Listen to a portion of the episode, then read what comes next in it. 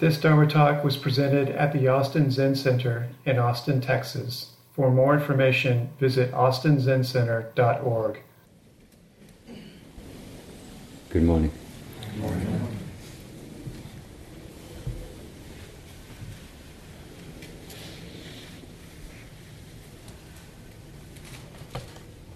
Yesterday I ended up uh, the talk uh, reading um, a poem by Galway Kinnell on St. Francis and the Sow. in endeavor to um, offer an illustration of a couple of Buddhist terms that are in the middle of the seven factors of awakening. Uh, those factors, the ones I have sort of rambled around, uh, mindfulness, uh, open awareness for whatever is going on in the moment, investigation. Um, what's happening now? Um, when the mind is more active, that has more of a mental component. As the mind starts to settle, that's more of a experiential modality. Not, not so glued together with ideas and notions. Uh, and then the next one is energy. Ranges from um, effort persistence to energy. Or maybe in a simpler term we could say enthusiasm.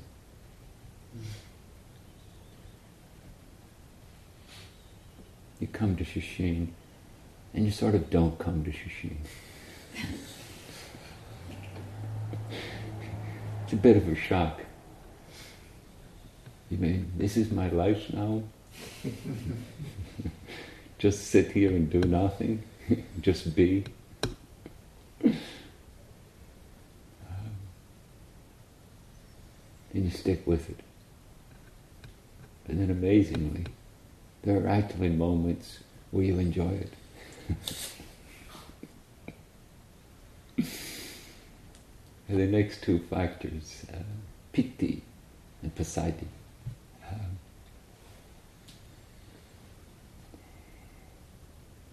it's like when we're enthusiastic about doing something, uh, it stimulates us. You know? You know, when you dread doing something, you know, for a whole variety of reasons that we can come up with, there's a kind of a, a mental resistance. There's maybe even a physical kind of heaviness. Oh no, I'm tired. Maybe I should do that tomorrow or later. Uh, but when there's enthusiasm, there's a kind of, oh yes, great. And, and as that seeps in, um, the energy has almost a kind of an exhilaration to it. And if we're really enthusiastic, um, the very activity of being engaged in it brings forth joy.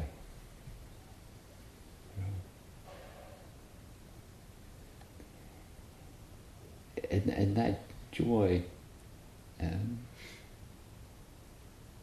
can have both mental and physical attribute to it. You know, when you do something you dread and then finally it's over, usually you're tired, you know, or deflated. Oh, thank God. That was horrible. but there's something you're really enthusiastic about. It's almost like it, it has charged you, it has lightened you.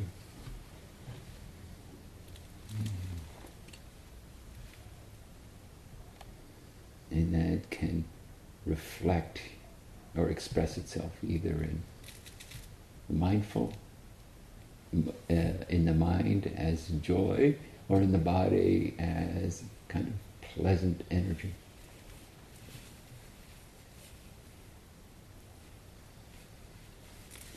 And it's interesting to note because in the um, in the suttas, early Buddhist suttas, where they're talking about the cultivation of concentration, they say, when that arises, soak it up. Soak it up the way soap powder soaks up water.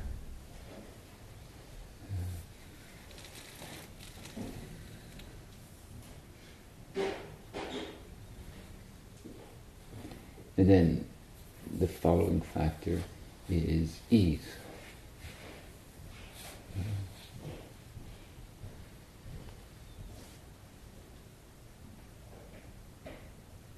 Maybe to stick with the same analogy, you know, it's like when we when we do something we're enthusiastic about, uh, afterwards we're more inclined towards ease than agitation. Unless, of course, we get attached to it and we're sorry it's over. And, uh, but setting that aside, yeah, which is no small matter. um, the activity, the engagement that's infused with enthusiasm uh, offers a kind of spaciousness and ease. Ah. But then the next two factors are samadhi, which I'll talk about some today, and equanimity.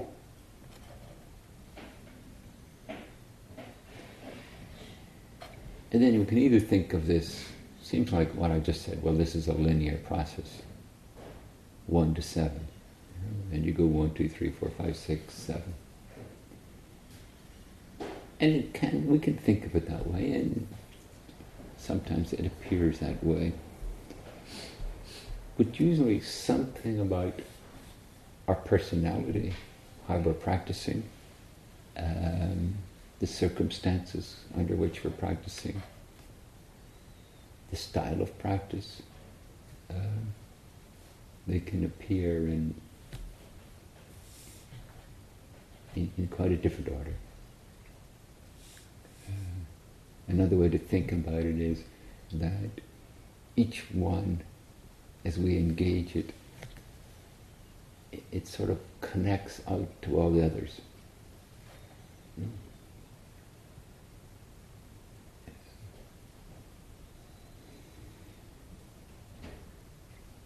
And I think all of that holds true.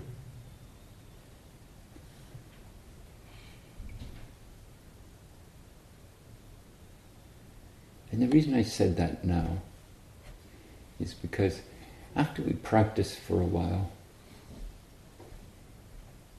uh, the shock of finding ourselves in Sesshin, the uh, the adjustment look where I ended up. And then, okay, and what kind of world is this? And what are you supposed to do here? And then you start to connect to it, and you start to you start to create a new normal. Oh. And uh, and your previous normal starts to recede and your new normal starts to feel normal. Um, and there's a, a familiarity.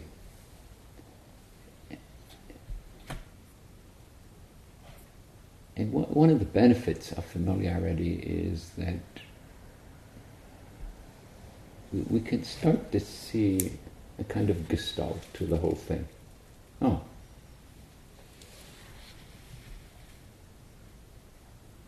And so I thought, well, maybe I'll offer a, a mental picture, a conceptual picture of the gestalt of all of this, according to the seven factors of awakening. So now you know.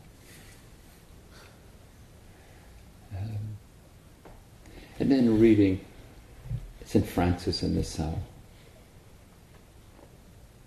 And yesterday, you know, talking about savoring and appreciating the experience. It, it,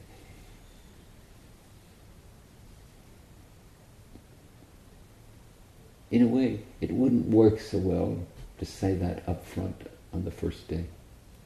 Hmm. I think it'd be more like, are you kidding me? this is torture. I'm actually thinking of leaving. You're suggesting I savor it?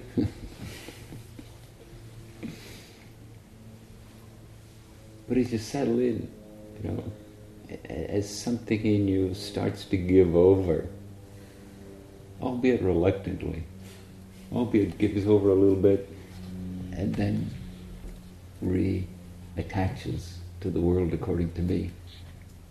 Um, but steadily giving over despite ourselves. Uh,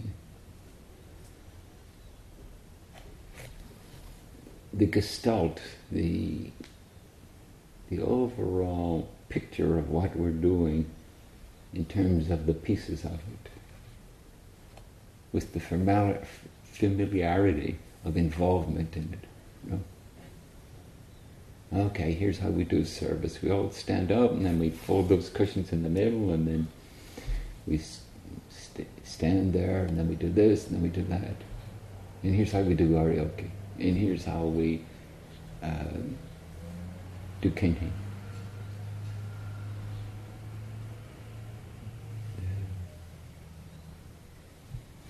And just extending that to noticing the process. And in some ways, in spiritual practice, this is a crucial part. Because, especially in a non dual tradition, which Zen is, essentially meaning there, there isn't a good outcome that we're supposed to make happen and a bad outcome we're supposed to avoid. You know? It's, the emphasis is on the process of waking up to what's happening.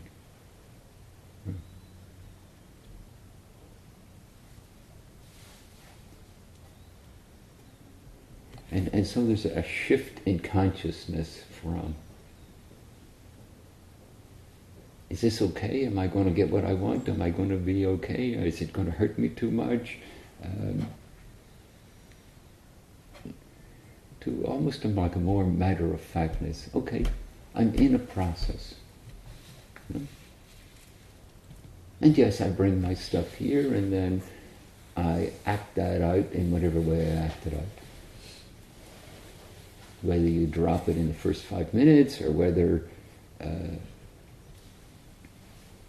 you spend your breaks yearning for somewhere else or something else. The constructs of your own being, your own habituated being. And then you go to zazen, and then you take a break. You go to zazen, you take a break and the back and forth um, cultivate a certain kind of matter of factness.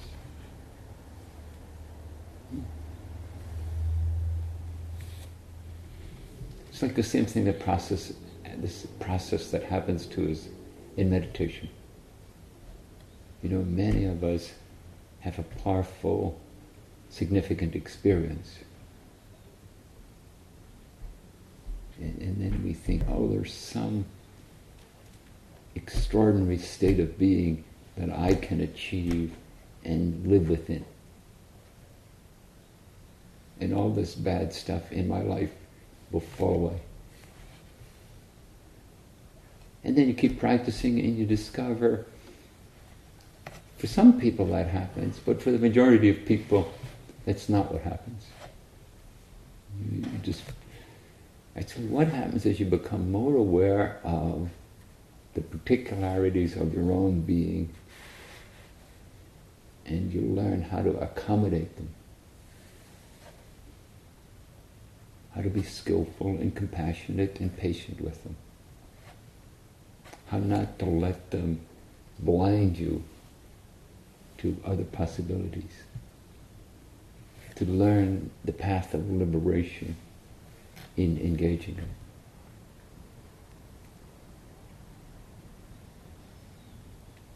And I hope you can see that from that more matter of factness, investigation almost becomes more matter of fact. Hmm. Look at that.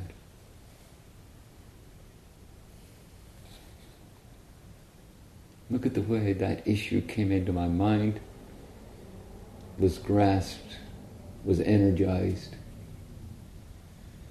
uh, ripple through my body in my state of mind, created a certain state of mind, ripple through my body.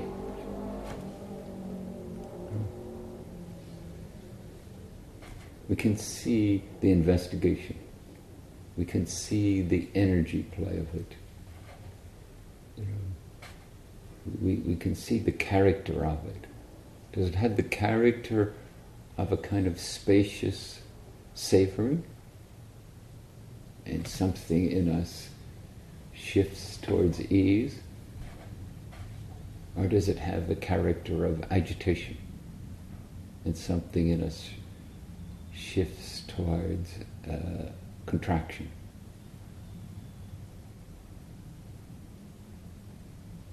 The mind's unsettled. It's more difficult to pay attention to the body and the breath.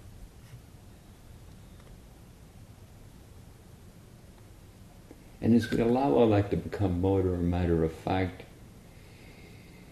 we're shifting towards just acknowledging. Notice, acknowledge. And, and the drama that our own uh, conditioned existence tends to create around experience starts to loosen, starts to quiet.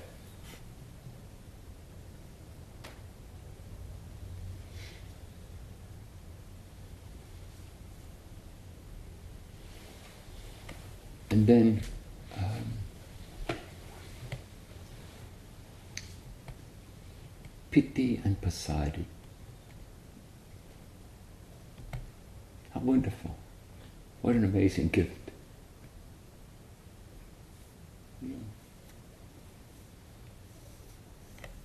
That our consciousness should be like that.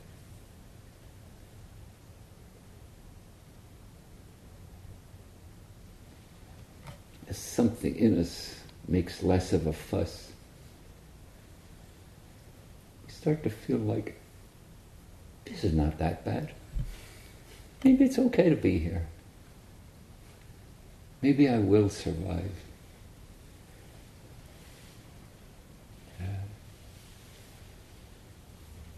And then we notice the way the afternoon light beams across the room.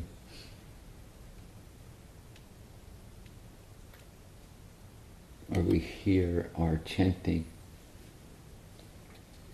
and something occurs to us that there's a kind of a beauty to it.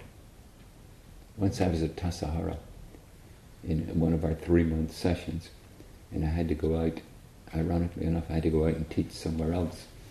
And uh, and I was driving out down the Carmel Valley Road. And it occurred to me, what a beautiful morning. You know, it's about six in the morning. And then I saw a tree and I thought, what a beautiful tree. And then I looked out over a big meadow and I thought, what a beautiful meadow. And then I sort of thought, hmm, I seem to be in an appreciative state of mind, don't I? It just sneaks in, you know? How long does it last? Huh.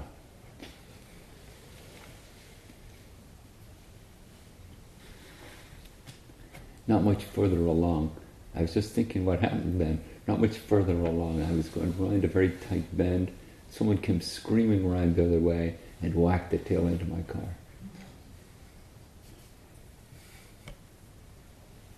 And I got out and I said, Are you okay?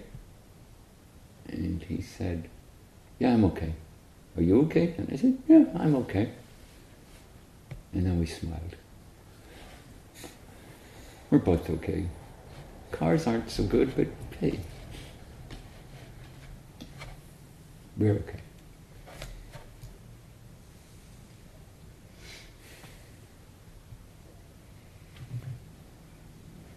Then we did our business and then we both drove off.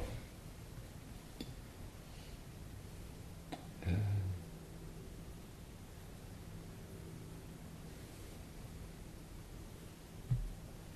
there's a way in which Passaddhi and Piti support our life. Then there's a funny way we turn them into desire. You know, I want. You know, I want a beautiful day, and I want a beautiful tree, and I want a beautiful meadow. And I sure as hell don't want a car accident.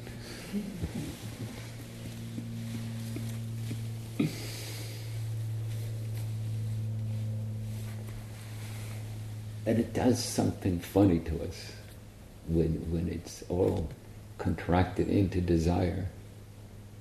Uh,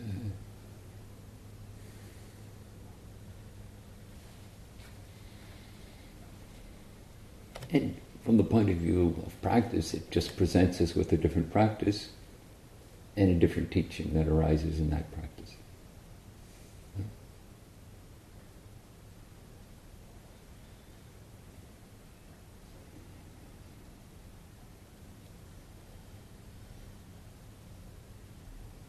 We're subject to causes and conditions. They create us. They create how we see the world. They create how we're energized in relating to the world. They stimulate our responses. It's a process. We're part of it. We're not in charge of it. But when we engage it intentionally, when we keep bringing awareness to it, um, it's not just blindly out of control, fatalistic.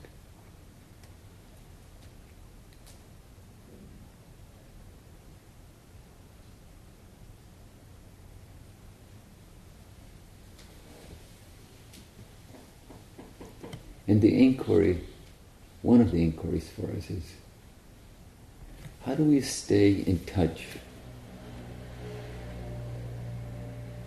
in a kind of insightful way? Maybe we, we could put it another way and say, how do we stay in touch with the kind of yogic intelligence the yoga of being a human being, of having a body, of having a mind, of having feelings.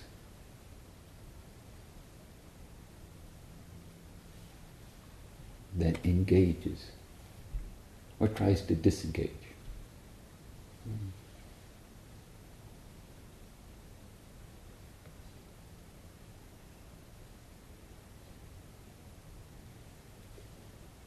And so I'm going to read a little bit of that poem I read yesterday. Then I'm going to read something a little scary. But it's only a poem, so.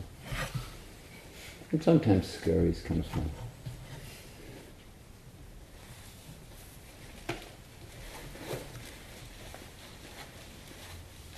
St. Francis in the Sow. The bud stands for all things, for even those things that don't flower.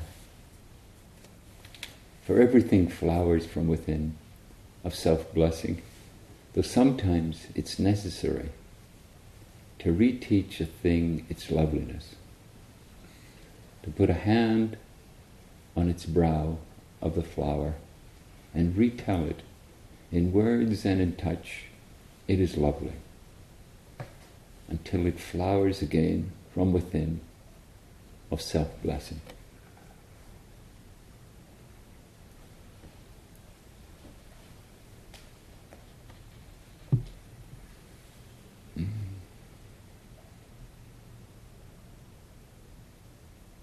If it were only that easy.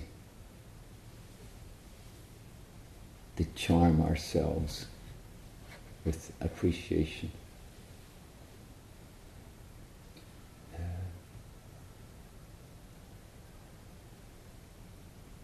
And in a way, it is that easy.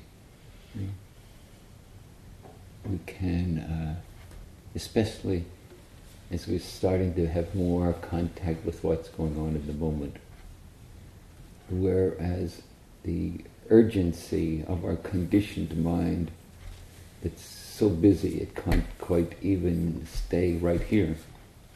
Uh, as it starts to soften and quiet down some, then we can offer ourselves the nourishment of savoring, the nourishment of being present.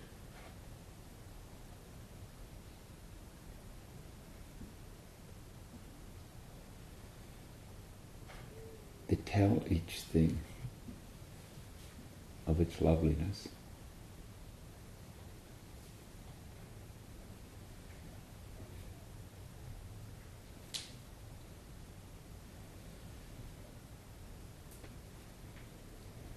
It, at Tassajara, you know, the Zen monastery, to go there to live as a resident, you have to start with a five-day sitting it's called Tangaryo, when you have to sit from morning to night.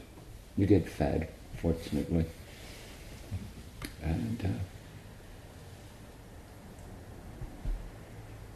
and when I, so when I was going there, I was part of a group doing that, and I had uh, very fierce and exacting expectations of myself.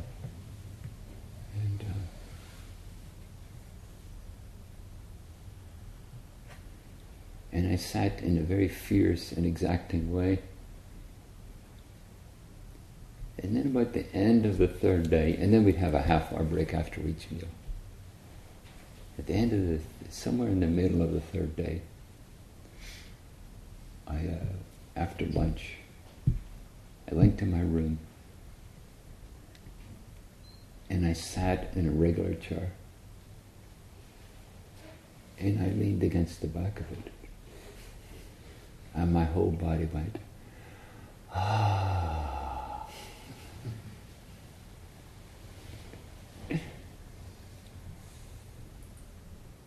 and I learned so much about piti and passaddhi.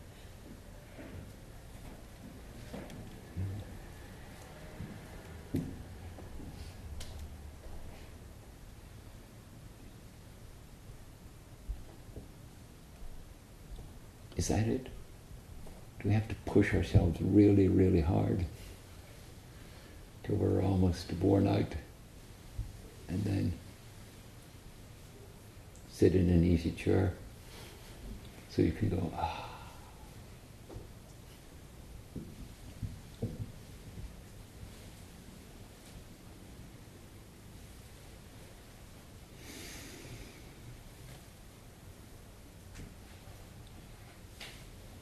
Just to continue with that point, this is an excerpt from a poem by Wallace Stevens. It's called The Snowman. You know that poem? I know Wallace Stevens. Not that poem. One must have the mind of winter to regard the frost in the boughs of the pine trees, crusted with snow, full of the same wind blowing in the same bare place. For the listener who listens in the snow and nothing himself beholds, nothing that is not there and the nothing that is.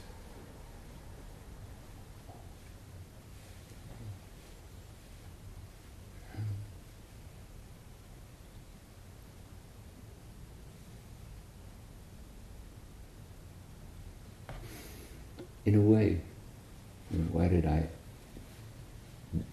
throw that into such a nice, lovely, warm picture? Um,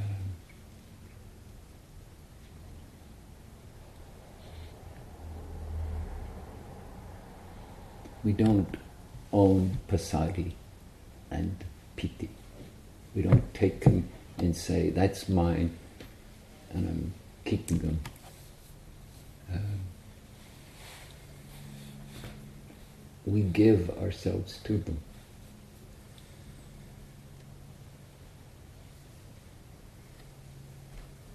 And Wallace Stevens says, well, let's take the Stoic approach. Let's take the aesthetic approach, ascetic approach. Um, come at it. Sit hard and, and determined for three days. Then you get to sit in an easy chair for five minutes. Yes, that break ended way too soon for me.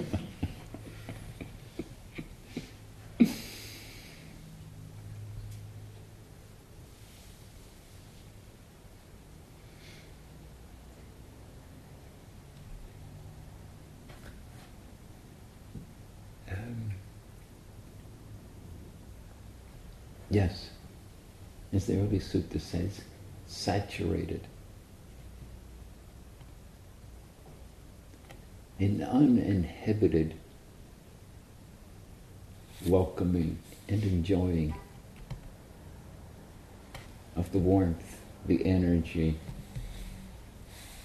the lightening and loosening of body and mind that it brings.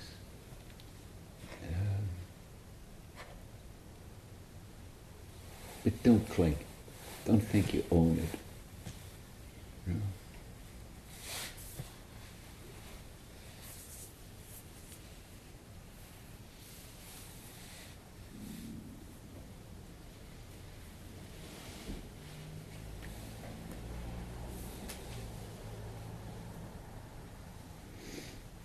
And know that in our practice, each of us is challenged. No? When is virya? Perseverance. And when is virya? Enthusiasm.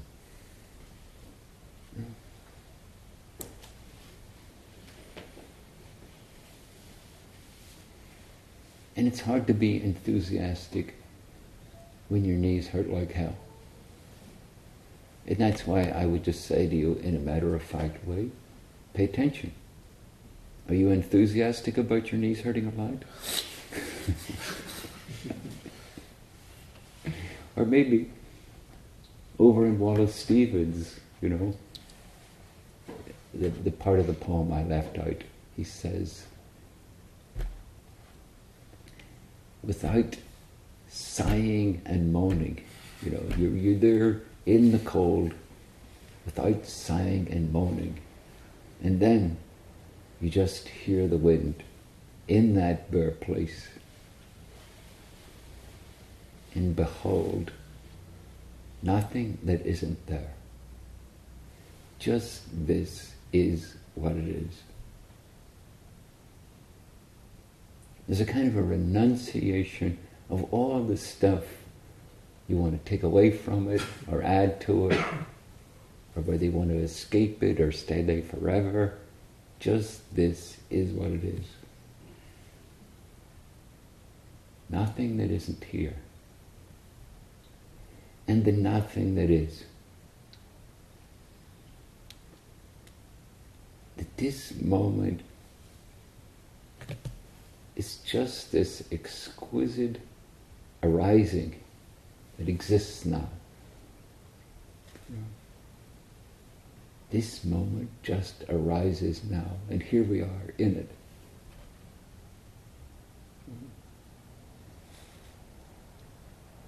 We don't own it. We can't put it in our pocket and claim that belongs to me.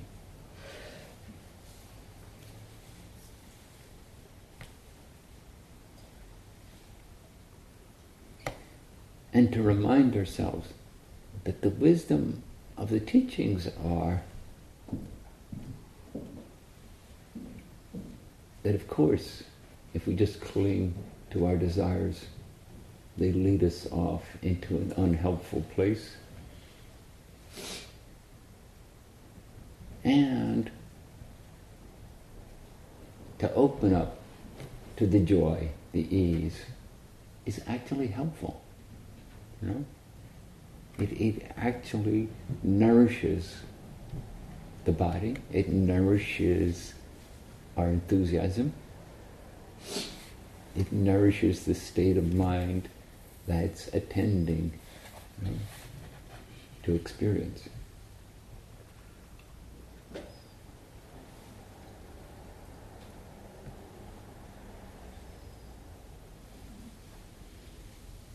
So, in the midst of your sitting,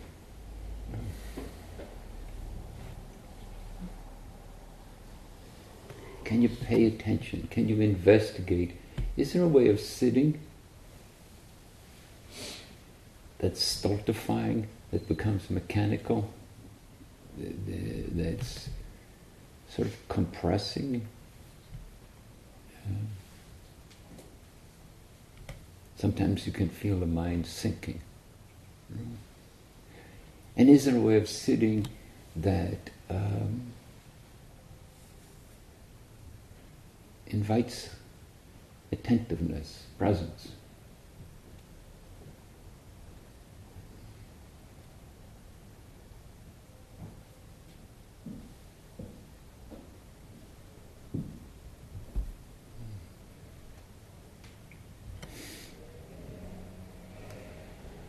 And, and this is um, an investigation no one else can do for us. No one else can go inside our head, inside our heart, and, and refine our effort. It's something deeply intimate.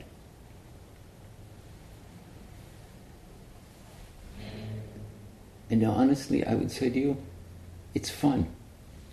You know? It's fun to look at the workings of your own being like that. Hmm.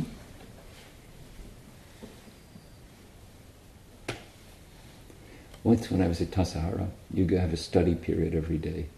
And I said to myself, I am going to study Abhidhamma, Buddhist psychology, because that's what I should do. Every day I'd go into the study hall and I'd get out my books and I'd set them up and I'd start to study them and I'd fall asleep. and I thought, I, I, I, didn't drink coffee, so I thought, okay, I'm going to drink coffee and stay awake. And so I drank a cup of coffee, got up my books, set them up, and fell asleep. and then I thought, I am going to sit in full lotus and hold the book up and drink coffee.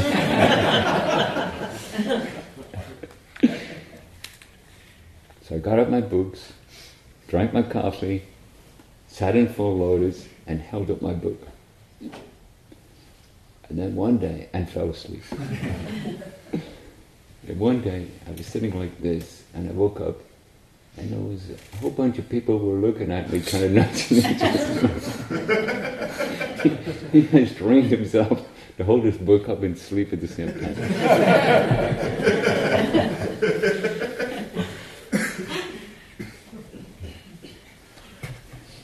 And then I noticed, for relief, I would read poetry. And when I read poetry, I woke up. I go, hmm. Mm. Nothing that isn't here and the nothing that is. Hmm.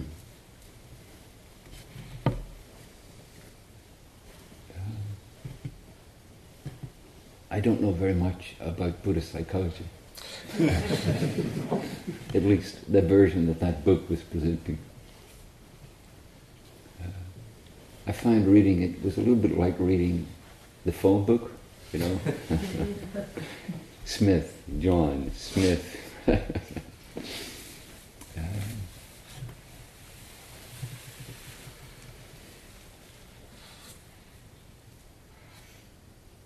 can it all be smooth sailing? No, it can't.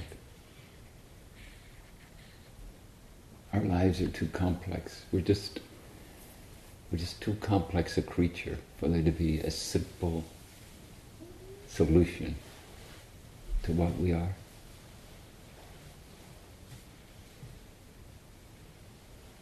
So I'd encourage you today enjoy yourself investigating who you are and how you are and how you're responding to things.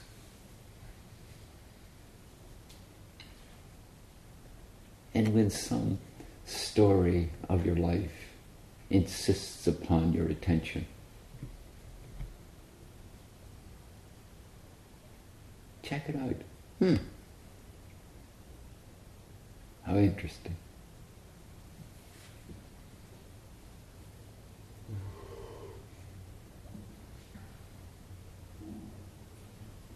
What's the teaching? What's it telling me about my own conditioned existence?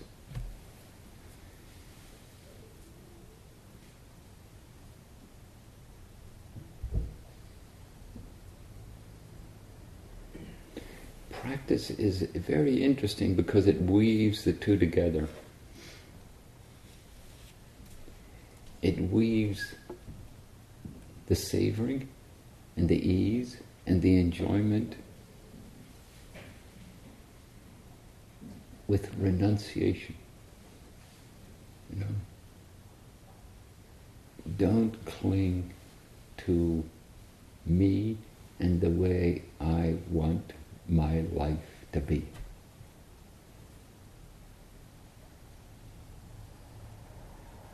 And when I read that poem by Wallace Stevens, I think, mm hmm. No.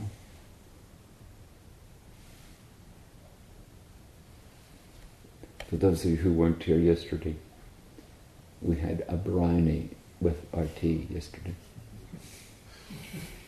A fresh baked, very rich, chocolatey rich briny. It was fantastic.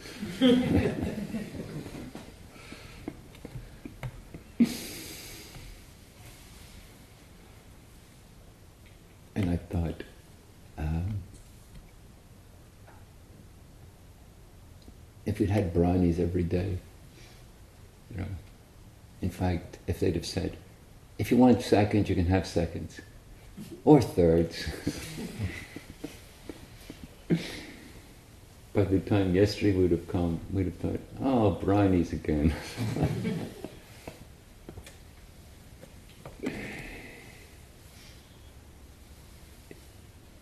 There's a strange relationship between the two, you know.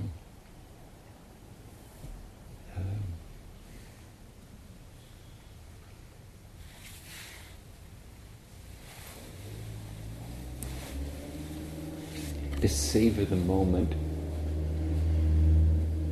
almost paradoxically, we have to be willing to let it go.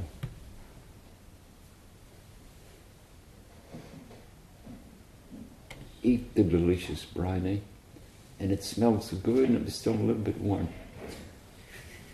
And it was delicious to my taste. Um, and then let it go.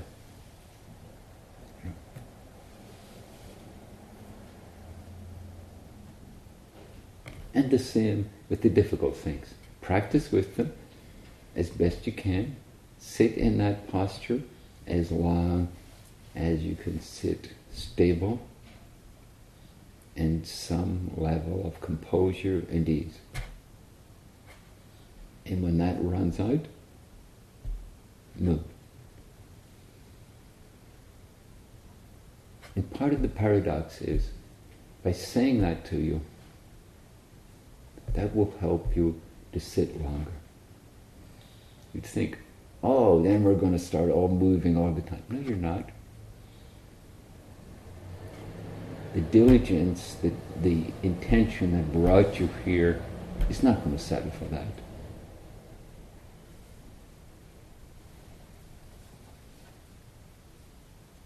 It's part of the paradox, you know?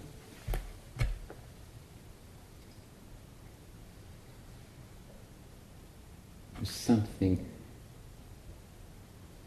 in attending to the request of practice from a place of trusting our own sincerity and dedication. When we trust our own sincerity and dedication, we trust the practice. The capacity to give over to it is enhanced.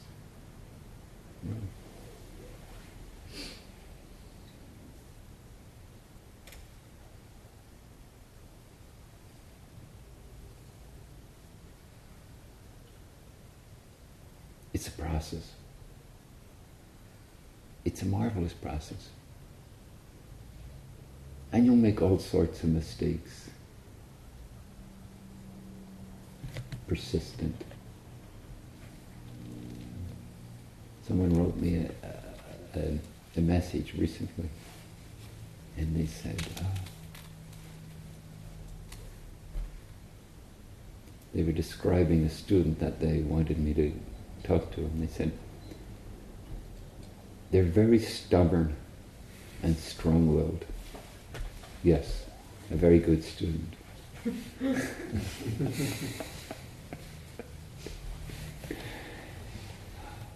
Not to say you can't overdo that, of course you can.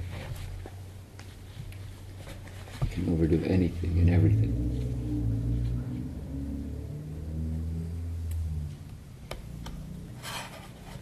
And still, St. Francis and the Sow. A bud stands for all things, even for those things that don't flower. For everything flowers from within, of self blessing. Though sometimes it's necessary to reteach a thing its loveliness, to put a hand on its brow of the flower and retell it in words and in touch. It is lovely until it flowers again from within of self blessing. As St. Francis put his hand on the creased forehead of his sow and told her in words and in touch blessings of earth on the sow. And the sow, remembering, began remembering all down her thick length, from her earthen snout all the way through the fodder and the slops to the spiritual coil of her tail. From the hard spininess spiked out through the spine, down through the great broken heart, to the sheer blue milken dreaminess, spurting and shuddering from the fourteen teats into the fourteen mouths, sucking and blowing beneath them. The long, perfect loveliness of the sow.